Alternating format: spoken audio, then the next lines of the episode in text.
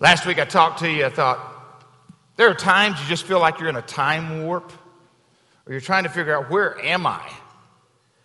And I made the mistake this week. I was, my radio station, most of you probably heard me say this before, I, I either listen to, A M normally is just sports if I listen to it, don't, and I get even sidetracked on that, but normally on F M it's almost, well, it is always Christian music.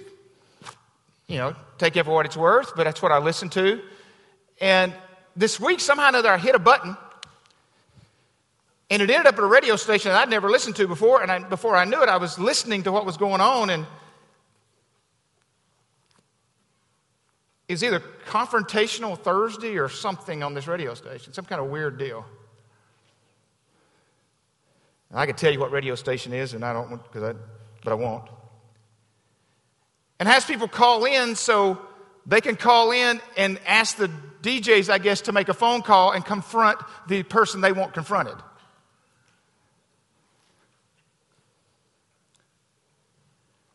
This girl was calling in because her boyfriend that she now has, that she really adores, is a thumbsucker. But she doesn't know how to address it with him.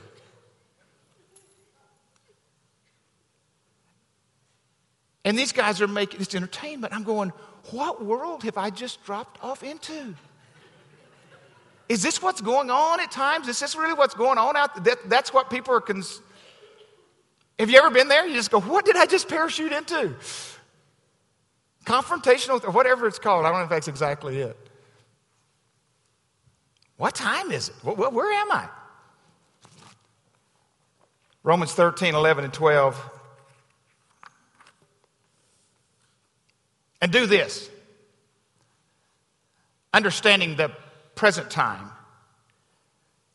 The hour has already come for you to wake up from your slumber, because our salvation is nearer now than when we first believed. The night is nearly over, the day is almost here. So let us put aside the deeds of darkness and put on the armor, the armor of light. We'll come back to that in a few weeks. Understanding the present time,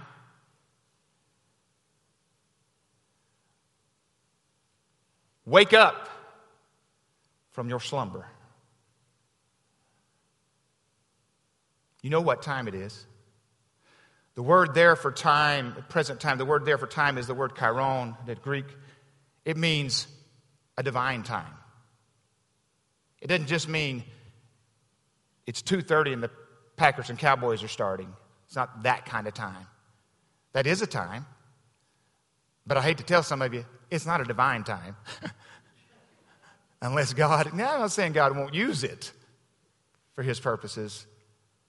But when he uses the word there, time, he's talking about a divine time. The divine drama is happening. God is intersecting with mankind. December thirtieth, December thirteenth, nineteen eighty-six, I've said a hundred times here to you guys, the day I gave my life to the Lord at exit one ninety-nine in New Boston, Texas. It was a divine time. I don't know what time of day it was. I do know it was December thirteenth, nineteen eighty-six. Not sure what time it was, but I do know this. It was Chiron. It was a divine time. It was a clear moment.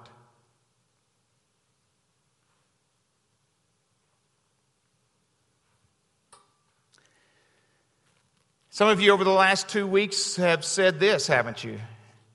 This time, it's going to stick. This time, I'm going to commit to it. And this time, I'm really going to do it.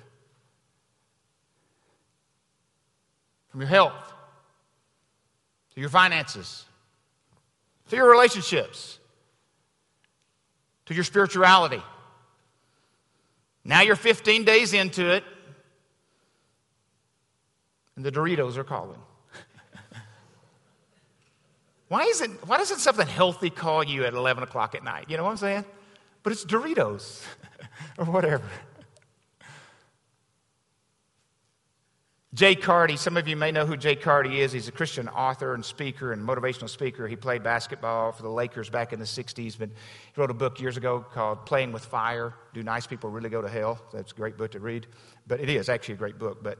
Uh, But he's got, had cancer for quite a few years. Just got an email yesterday that he's been in remission for three years, but he's The cancer is back. He found out this past week. But he sent out a deal last month in December in two thousand sixteen and said, uh, he's talking about, he says, I've said, he said, I've said one of the side effects of my cancer drugs is a ravenous appetite, water retention, and weight gain. The, fo- the following is what I'm doing about it. My goal for two thousand sixteen was to lose just ten pounds. I only have twenty-five to go. I ate a salad for dinner, mostly croutons and tomatoes.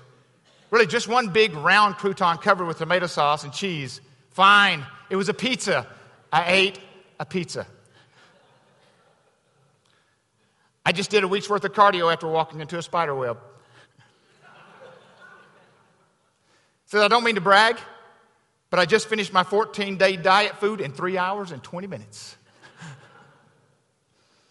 A recent study has found that women who carry a little extra weight live longer than men who mention it. We mean well. We have right intentions, right? But last week we read Matthew twenty-six, and you can go back and listen to it if you want to. The scripture's not up there, but you and most of us know the scripture where Jesus is we're talking about in the garden with his disciples. He says, the spirit is willing, but the body or the flesh is weak. His disciples are like many of us. Just a few hours or just a few minutes before, even if you were to ask us, are you going to do this? We would have all said, no, no, no, I'm strong enough. But there you are in the middle of it, letting it happen.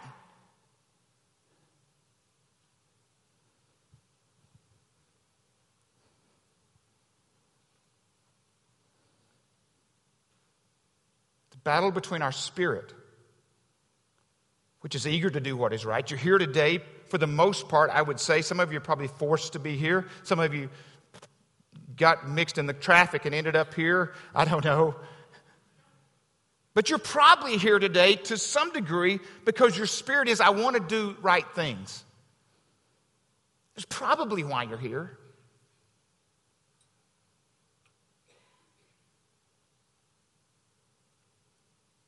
Be on guard against temptation. Be on guard against doing things that would be harmful to yourself, harmful to other people. For the most part, your spirit is willing, but we live in this body where it's being drawn by the enemy, the, the enemy's desires of the enemy. With, that's where we are.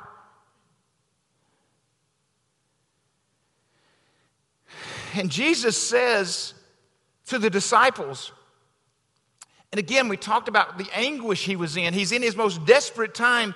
And he keeps asking them to stay awake and keep what? Watch. To keep watch.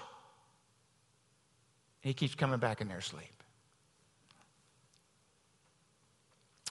You know, the watch, the term watch is used in a lot of different ways, of course. Uh, it's used in, in military and even ancient days. There was times of the night that were certain parts of the watch. When it was dark, you, you, you were up, you were, had a certain time assigned to, assigned to you. Uh, it was initially three. The Romans made it to four watches, but you have those kind of watches. We have something that we watch where we witness something. We see it happen, we watched it, or we're a spectator. Some of you today are going to watch football. You're going to watch it. And there may be some emotional connection to it, but you're just going to watch it. You're, if you didn't watch it, I'm guessing the same outcome will happen. But then there's the watch that I wear, a wristwatch. Look at it. Best I can tell, it tells me what time it is. Unfortunately, I really usually don't know really what time it is in the scheme of God's plan, but at least I know what time it is as far as what we all reference to. But then there is the word that Jesus uses here for watch. Greek word here, gregario, or whoever, you, I, I butcher it, like I've said before, I butcher most languages. But it means to give strict attention, to be cautious, active, alert, vigilant. I love this. Be cautious, but active.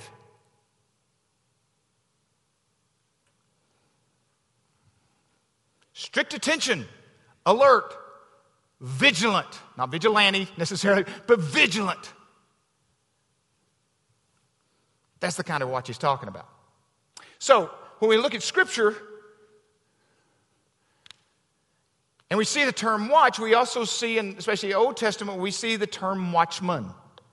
So they were assigned to a certain part of the night to be on watch, right? They had a, a certain window, whether it was six to ten or ten to two or whatever that was, and two to six, whatever that may be. But they had a certain night assigned, and they were called watchmen. In our culture today, uh, we think of them as, uh, I mean, they could be security guards or or uh, or someone who who protects things at night from certain things. But we, but, but of course, we think of from from firemen to policemen to to doctors and nurses, those who are on watch that night. So if something, either one, or military for sure, on top of that, who are watching. We can go to bed at night knowing. If we went to bed tonight and said, no firemen, no police officers, no medical staff are going to be up tonight, nothing may happen at your house, but you'd be concerned, right? If it just became an announcement, okay, but by the way, military's taking off tonight. So we go to bed at night with this good sense, right, to, to a major degree, that somebody's on watch. I used to work graveyard when I worked for Texas Instruments, uh, kind of a graveyard. It was a three to three, partly swing, partly grave. But then I worked for Alumax for those years, and it was all graveyard. It was either eleven to seven or it was twelve to, or seven to seven uh, at night, p m to a m. And, and I'm going to tell you, I didn't like it. It's not my favorite thing to do is work graveyards, to be up at that watch. Okay. And thankful there are people that have been at least wired, and God gives grace to be able to do those kind of things. You agree with that? You're glad that there's people out there that are able to do that. I'm just not really my deal. I can get up early. I can go to bed late. It's just those middle hours in there. I don't know about you, but those middle hours, I'm I'm, I'm struggling. Last night, how many of you here get irrigation at your your house? You, you know what? You know what? How many know what irrigation? And if you're from Arizona, Uh, you, you probably have seen other people who get uh, their their, uh, their their irrigation, which is you go out, you open a big uh, pipe up, and it floods.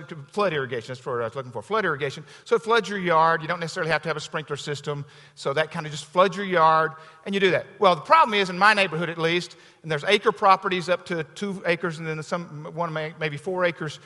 The the problem is if you're on my side of the road, they schedule you when you're. when your assignment is. Well, guess what? This thing is driving me crazy here. Sorry about that. Uh, uh, last night, Jan calls me this week and goes, oh, guess when our irrigation is this week? It's at one twenty a m to three fifty a m Sunday morning. That's my favorite time to be up. So, of all days, Sunday on top of that. I could do it other days, but Sunday. Why, why does it have to be Sunday? But it was. So Jan did the first shift, okay? But she had Jax, the big golden doodle, to go out, and our next-door neighbor, Monique, has her big German shepherd. So you're going out in the middle of the night. I said, Jan, you take first shift, I'll take second shift, which is the three fifty. I did, woke up at three thirty, uh, three forty, three thirty-five, got up, went outside, turned mine off. My neighbor forgot to turn his open. Well, I can't turn mine off if his is not open. I can get myself in a big heap of trouble, or I can just back it up and let my next-door other neighbor just fill up till her trailer's floating. She's building a house right now, and it would have probably floated their trailer they're staying in right now for another three, four hours. So I feel I got a problem. I can't turn mine off. My neighbor, I don't know who my neighbor, I don't know who it's supposed to go to. So I go online. I'm looking for it. I go, somebody's, somebody's got to be getting this. I find out it's a neighbor I've never really ever met, which is a bad time to figure out you've never met this neighbor at four o'clock in the morning. Okay, so, so okay, here I am. I, I'm going back out there. It's ankle deep in water, okay? It's cold. It's three in the, or four in the morning now. I'm shutting it off, thinking maybe they just opened theirs. Nope, nope, no. I had to like for twenty, thirty minutes. I'm doing this, going back and forth. So finally I got online, figured out who it was. Then I got numbers mixed up in my head and actually names. So I go knock on these people's door at four ten a m this morning. Got a headlamp on and a tool in my hand. And when they opened the door, I said, wake up from your slumber. That's not what I said. I said, I'm Kurt Gentry. I live right behind you. And she's, because they, they've got a security door. And I said, I think you guys are up. Oh, are you sure? I said, yeah, the last name is Edwards. She goes, no, our last name is not, yeah, I won't say it. And I'm going, oh, man. I said, it's, it's sixty-four, uh, fourteen. She goes, no, ours is eighteen. I'm going, ah, oh, okay, sorry. I go back. I have no idea where I got Edwards from because I had their name right. I, I made this name up in my head at four o'clock in the morning. So I went back to their house. By the time I got back to their house, they were out there opening it up, and they were flooding their yard. So it's about. So I've been up since three thirty this morning. Because normally when I get up that time of night, I'm able to get up, go do it. Seven minutes later, I'm back in bed. Fifty minutes later, I'm getting back in bed. On watch. You have responsibilities, don't you? On watch. You do things intentionally to make sure you don't miss your watch. Not on my watch is this neighborhood going to flood. I didn't know what I was going to do because it was all coming in my yard. See, in ancient times, the, normally the watchmen were up on the wall. Many great cities had walls. Jericho, we know about that in Scripture. We know Babylon, King Nebuchadnezzar. He built a wall so big. I think he built three walls. He built a wall so big it was forty feet wide so he could race chariots around it. So it's massive walls. But they would post the watchmen up on the walls, right? So the watchmen, their, their main role was to make sure in the middle of the night they protected the town. Surprise attack. And they were also the ones the next day would announce the dawn of a new day. So they were up all night and they could go, people could go to sleep at night knowing that these guys were up. The Hebrew word for watchman, and I won't even try to pronounce it, but I'll give you the definition. It means to lean forward. It means to peer into the distance, to observe, behold, to keep watch. It would be literally peering into the distance. They knew, they knew they couldn't go to sleep. They knew they couldn't miss what was out there on the horizon. Hey, how's it going back there? They knew they had to see as far out as they could see. They knew they had to have great eyesight. As far as they possibly humanly could see. And the more time you have to see that destruction is coming or the enemy is creeping in or a natural disaster is happening, the more time, the more time you have to respond, right? To do right things. They were critical. So what does any of this have to do with us? In the Old Testament, we see it way more talking about watchmen, and we'll talk more about that as the weeks go on. But in the New Testament, we don't see the word watchman as much, but watch and watchmen are referred to so many times more. First Peter five eight says, humble yourself, therefore, under God's mighty hand, that he may lift you up in due time. Cast all your anxiety upon him because he cares for you. Be alert and sober-minded, with sober mind. Your enemy, the devil, prowls around like a roaring lion looking for someone to devour. Resist him, standing firm in the faith, because you know that the family of believers throughout the world is undergoing the same kind of suffering. Be self controlled and alert. Be on point. Watch. The enemy is prowling around for those who are slumbering, those who are sleeping. John ten ten, as you know, is my family, my, my family, my life verse. Where the thief only comes to steal, kill, and destroy. And this is Jesus' words. The thief only comes to steal, kill, and destroy. But Jesus says, I have come that you may have life and have it abundantly. Have it to the full. But to steal, kill, and destroy. Well, what is he coming to steal? What is he coming to kill? What is he coming to destroy? I can tell you right now, he's coming to destroy, destroy relationships. He wants to destroy and put everything in the way that can destroy your relationship to God and to others. You've heard me say this over and over. If sin had a job, it would be separation. The enemy has come to separate. That is his job. Even if you're a believer who's going to heaven someday and you got that, the enemy is trying to push you away or separate you from a full-blown, being a full-blown follower of Jesus Christ. Even if you're going to heaven someday, I'm not, he may have given up on that, but he's not giving up on your effectiveness. That's for sure. The challenge, though, most people don't even know what wall they've been called to be a watchman on. And even if they did, they wouldn't have the sight or discernment to recognize the enemy.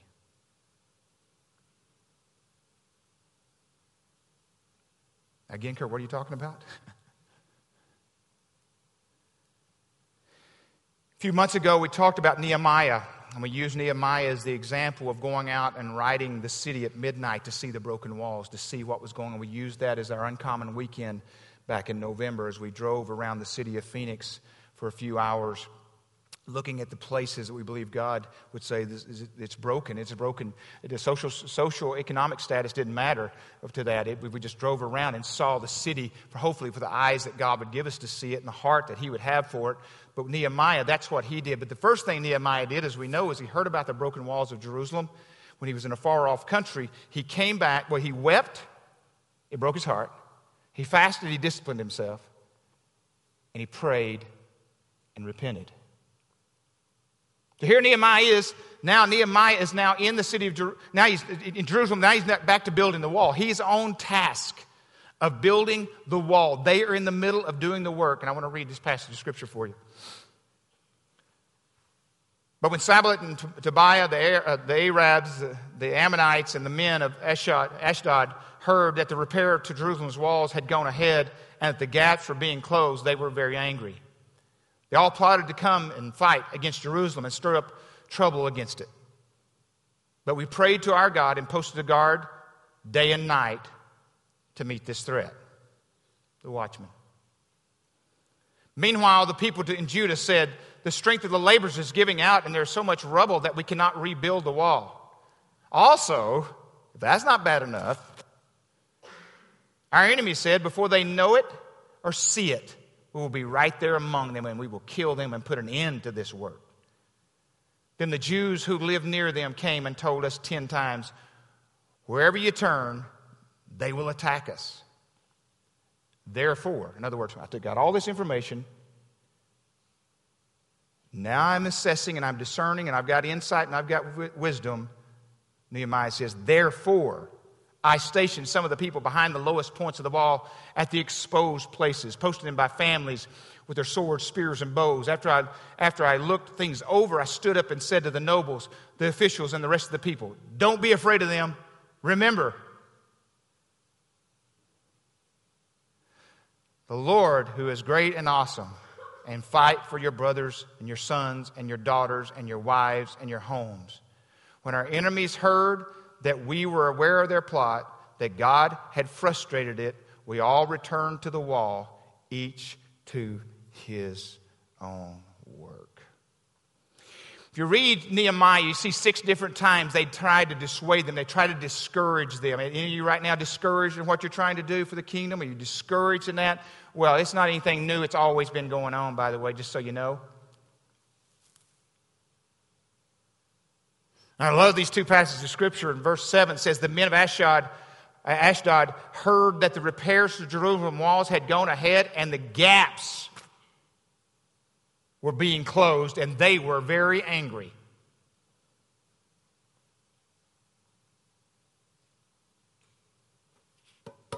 So what did Nehemiah do? Therefore, I, in verse thirteen, therefore I stationed some of the people behind the lowest points of the wall at the exposed places. the exposed places, where you're weakest.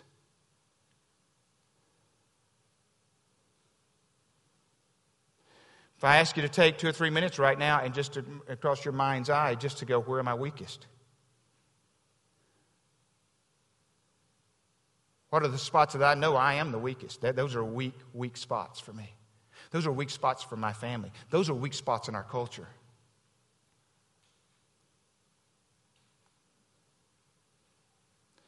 Well, I'm going to tell you right now, the enemy is going to try to exploit that weakness. See, the enemy wants to make the gap in the wall bigger, not shrink it. And what happens with many of us, I'm just going to say this, and we could talk a whole series just on this particular part of it. We may talk about it in our next series, talking about shadows.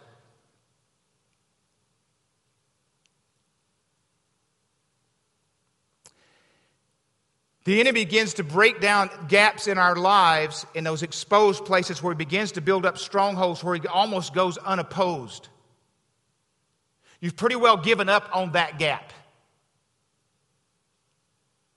You've come to the conclusion somehow or another in your mind, because the enemy has lied to you, that you will never get any better in this place. You'll never get any better in this spot. So don't try to fix that spot. Fix the other spots, but just might as well leave this one alone, because you'll never fix this one.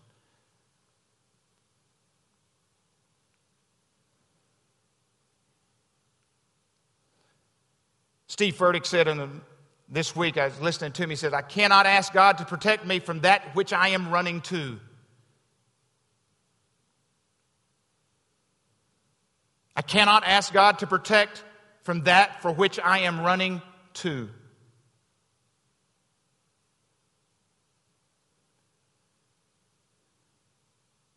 There's a lot to breaking strongholds, and we're not even going to get into that today, because I, it's way deeper than just a few minutes I can throw at it here. But I'm going to tell you, it is about taking captive every thought. It is in your mind and your heart. It is more than just wishing it. It's more than just saying, I'm going to do better this year. It's more than that.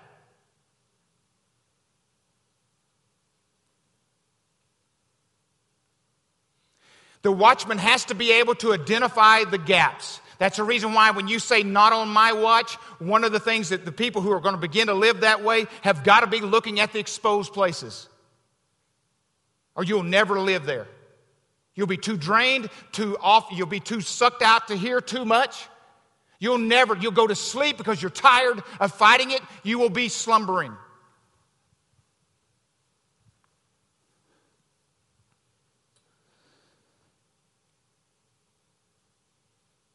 One of, one of the areas that I've been dealing with, asking the Lord to help me with, sometimes I go to the secular before I go to God's Word, even in the morning. I'll listen to the news, or I'll, I'll, I'll look to what's going on in the world before I ask God what's going on in my real world. I'm asking God to help me with that. I'm more dependent on what's going on out there, which I could do nothing about for the most part, than getting inside of me what could make a difference not only in my life but the people around me. It's a challenge for me.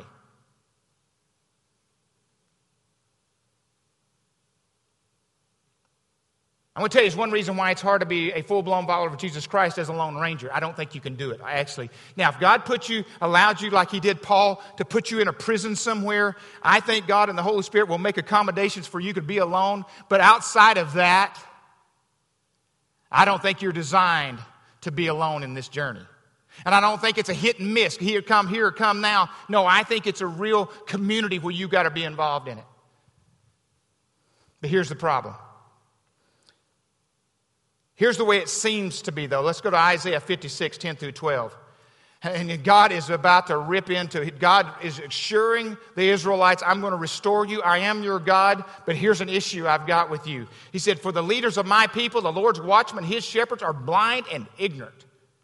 They're like silent watchdogs. They give no warning when danger comes. They love to lie around sleeping and dreaming. Like greedy dogs, they are never satisfied. Their ignorant shepherds are all following their own path and intent on personal gain. Come, they say, let's get some wine and have a party. Let's all get drunk. Then tomorrow we'll do it again and have an even bigger party. You can go home now. That's all I have. That's close with, no. Blind. None are so blind as those who will not what? See. You cannot make people pay attention to things that they are bent against paying attention to. If they've made a decision they do not want to go there, I don't care what you do to get them there. They're blind to it. See, the guy sitting in the watchtower, I'll be honest with you, he's supposed to be keeping an eye out for the community, for the family. For, he's supposed to be keeping an eye out. If he's blind, we're in big trouble. Your family's in big trouble. See, a spiritual watchman is one who has been uniquely, uniquely spiritually given eyesight that's way beyond the natural eyesight, to be able to see not only in distance, but to see up close. Yeah, they're cheaters, they're ones.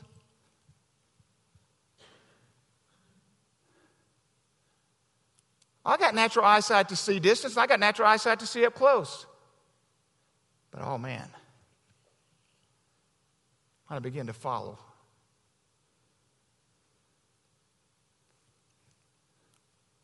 Up close, far away. Because if you're too busy looking out there, they may be climbing up the wall right now. So you got to have both. And you got to have people on watch with you. Spiritual eyes to see what you couldn't see before. Spiritual ears to hear what you could have never heard before. Spiritual voice that's anointed to say what you had never said before. Spiritual feet to go to places you would have never thought about going before. To go behind enemy lines. But you won't do it. You will not do it. You, well, you may do like the Israelites after they had already you know, told God, uh, you know, these are like grasshoppers. We don't want to go into the promised land. These are like grasshoppers. We're like grasshoppers in their eyes. And God says, okay, you, you, you're going to wander in the wilderness. Oh, no, now we want to go. And they go, and what happens? They get spanked and sent home, don't they? And you can try some things, but until you begin to be to see how God sees and to hear how God hears and discern, which is the knowledge part of this. He says, because of lack of knowledge. Are you trying to get your knowledge of what the Razorbacks and the Raiders and the Cardinals are doing first, like I do? I don't care what recruit Arkansas gets. I'm not sure it's going to make a hill of beans difference in how we impact the city of Phoenix.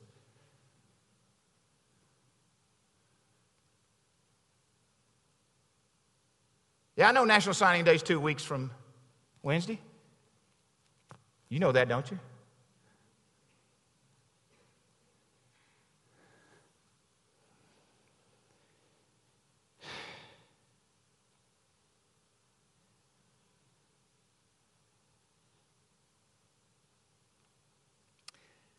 It was to see on the horizon, but to see up close.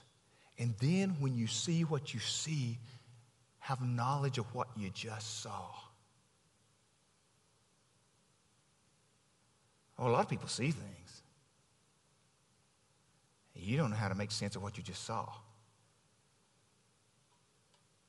Oh, a lot of us see what's going on in our culture with social media and, and all the things that I've been watching and reading recently, and the sciences are proving depression and all the things that go with that. But since we don't know what to do about it, we don't do anything about it for the most part. Simon Sinek, his book Start With Why,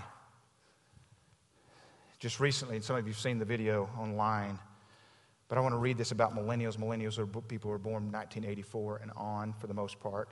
Maybe not if you're small children, but at least those high school and beyond to eighty-four. He's talking about millennials in the workplace. He's on an interview. And he said, and so millennials are wonderful, idealistic, hardworking, smart kids who've just graduated, uh, who, who just graduated school or in the entry-level jobs. And when asked, how's it going? They say, I think I'm, I think I'm going to quit. And we're like, why? And they say, I'm not making an impact. To which we say, you've only been there eight months. It's as if they're standing at the foot of a mountain and they have this abstract concept called impact that they want to have on the world, which is the summit. What they don't see is the mountain.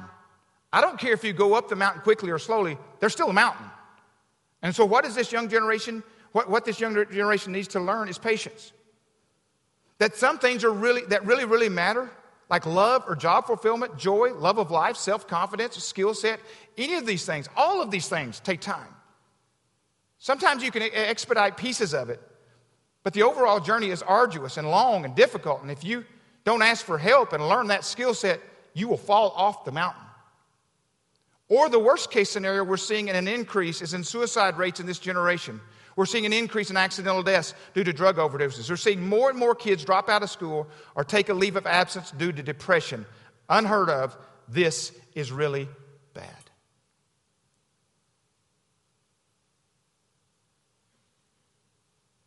Mute. They're like silent watchdogs giving no warning when danger comes. They love to lie around sleeping and dreaming.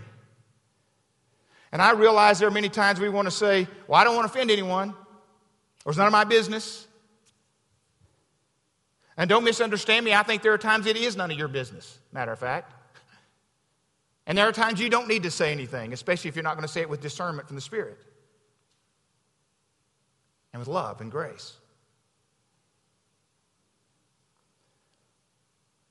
But when the life of your family is at stake, and the life of your culture is at stake, you cannot keep quiet.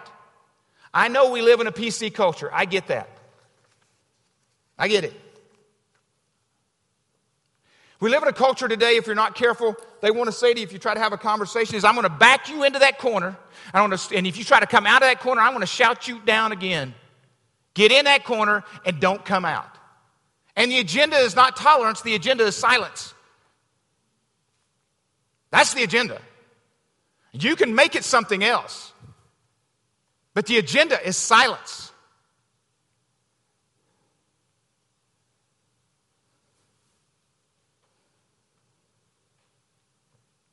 And unfortunately, too many of us are really comfortable being silenced. The job of the watchman is twofold. See the enemy and his schemes, sound the alarm.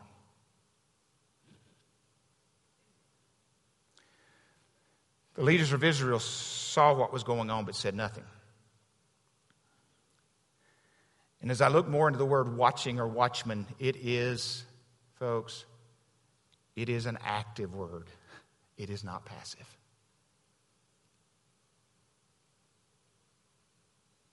It's not like watching a ball game.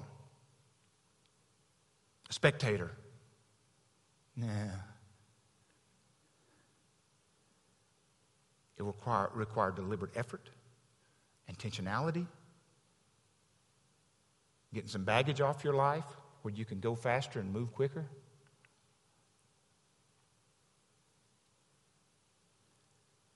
How do we do this? Well, one of the ways we're going to be working on, at least a group of people are through the core group that'll be a part of Uncommon, is we're going to have these conversations around some of these things. We're going to talk about the lenses you look at life through, what caps you. What are those caps that stay on you? We'll talk about it in here too, but we're going to talk about it in more detail there. See, I believe every believer is called to be a watchman. A watchman upon the walls of your family first, and your marriage and your kids, if you have kids, or if you're married. If not, at your home, wherever you reside. I think you're called to be a watchman inside the church. Are we off track? Are we going somewhere? You're called to be a watchman in your community.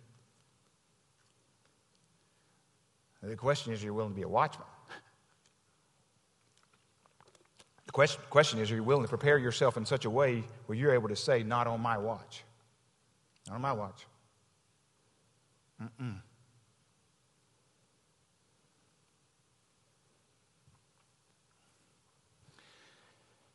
nineteen ninety-three, when I got in youth ministry,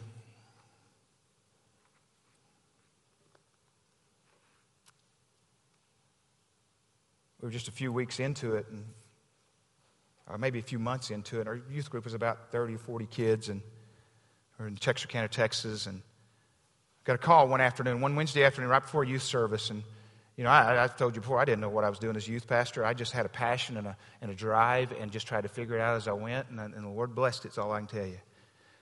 And I got a call from my mom, said, Kurt, I, I don't know if, and his name's Jake, said my son, he said, Jake, he's one of our kids in our youth group. I knew he was in the children's hospital at Little, in Little Rock, and he was sick.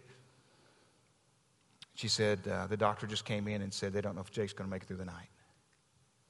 He had Rocky Mountain spotted tick fever. and said, I don't know if he's going to make Jake, if anybody who knows Jake's in his room, he's this strapping six foot four athlete. I mean, he was just, he was, he could jump out of the gym, as we used to say, and he was just this kid who was funny. And and she said, the doctor said, and his mom really wasn't a believer at the time, and she said, I, I don't know what to do. I just want you to know. And back then, you called on an office phone. She just happened to catch me. You know, nobody called you on the cell phone. She just happened to catch me in the office at that moment, right before youth service. And I didn't know what I was doing. I just asked the Lord. You know, I just dropped to my knees right there in my office. I said, Lord, I don't know what to do with this. I mean, I just, I'll tell the kids, we'll pray here and do a prayer. And, and the Lord said, no, I, I, you, there's somebody needs to be praying for the next twelve hours straight.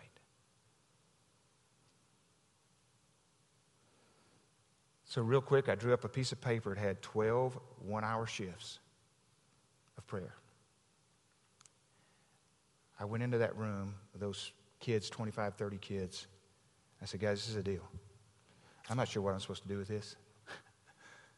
But I'm just going to ask you, are you willing to fill in these blanks? And to see fifteen, fourteen, sixteen-year-old kids take up all twelve slots. I said, I'll pray every hour that there's not somebody praying. I ended up praying on my own because all twelve hours were full. Well, at three o'clock that morning, one of the guys that was praying said he just, he told me the next morning, it was just, just something happened. He didn't know what was going on. Something happened while he was praying, and can't explain it exactly, but he had spiritual eyes to see something happening. I called Little Rock the next morning. It broke. He, at three o'clock that morning, something changed. Something flipped. The question obviously is, if we had not prayed at all that night, would it have flipped at three o'clock in the morning? Possibly. Chiron. It's a divine time. You call it what you want to. You can call it coincidence. You call it whatever you want to call it.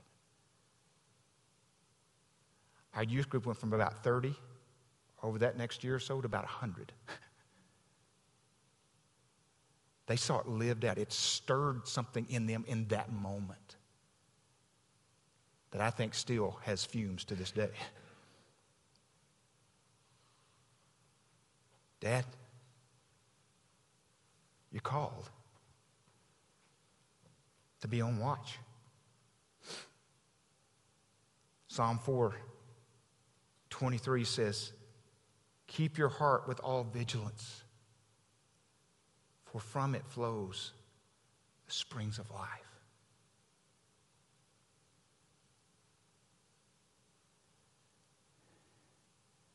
There should be the wellspring of life, Jesus said, would bubble up from us, those who are called, those who are following, those who have stepped into this. Wake up from your slumber. You know what time it is. You know what time it is.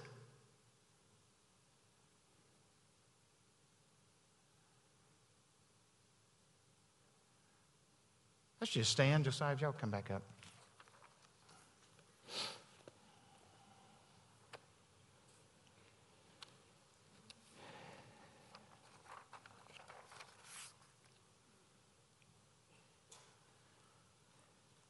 The exposed places, the blind, the lack of knowledge, the mute.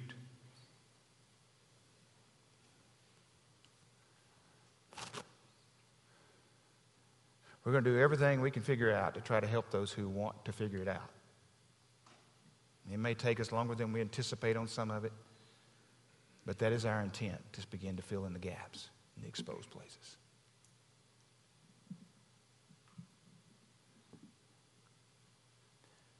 Going to offer you to come this morning to these altars. I was talking to someone this week about how people make public commitments and public professions. We do it the hard way. Yeah, some week we may do a raise of hands. Some week we may have people stand. We do it the hard way. We ask people to come down front and kneel.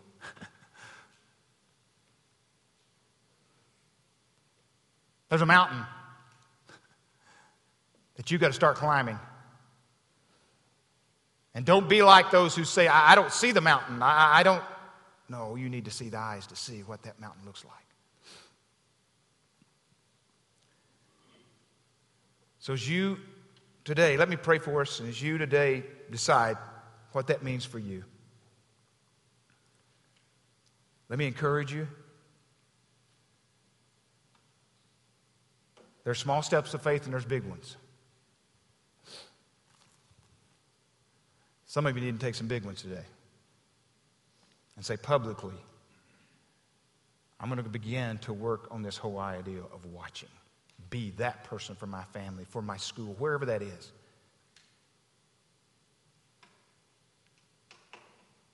So let's pray. Lord, I ask you right now to help us.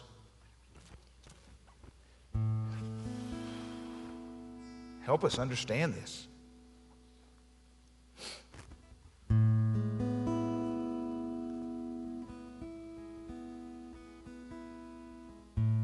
Wow, Lord, as we begin to say, what is on my watch? You have posted me on the wall. You've posted me on the wall. Lord, give me sight to see right now.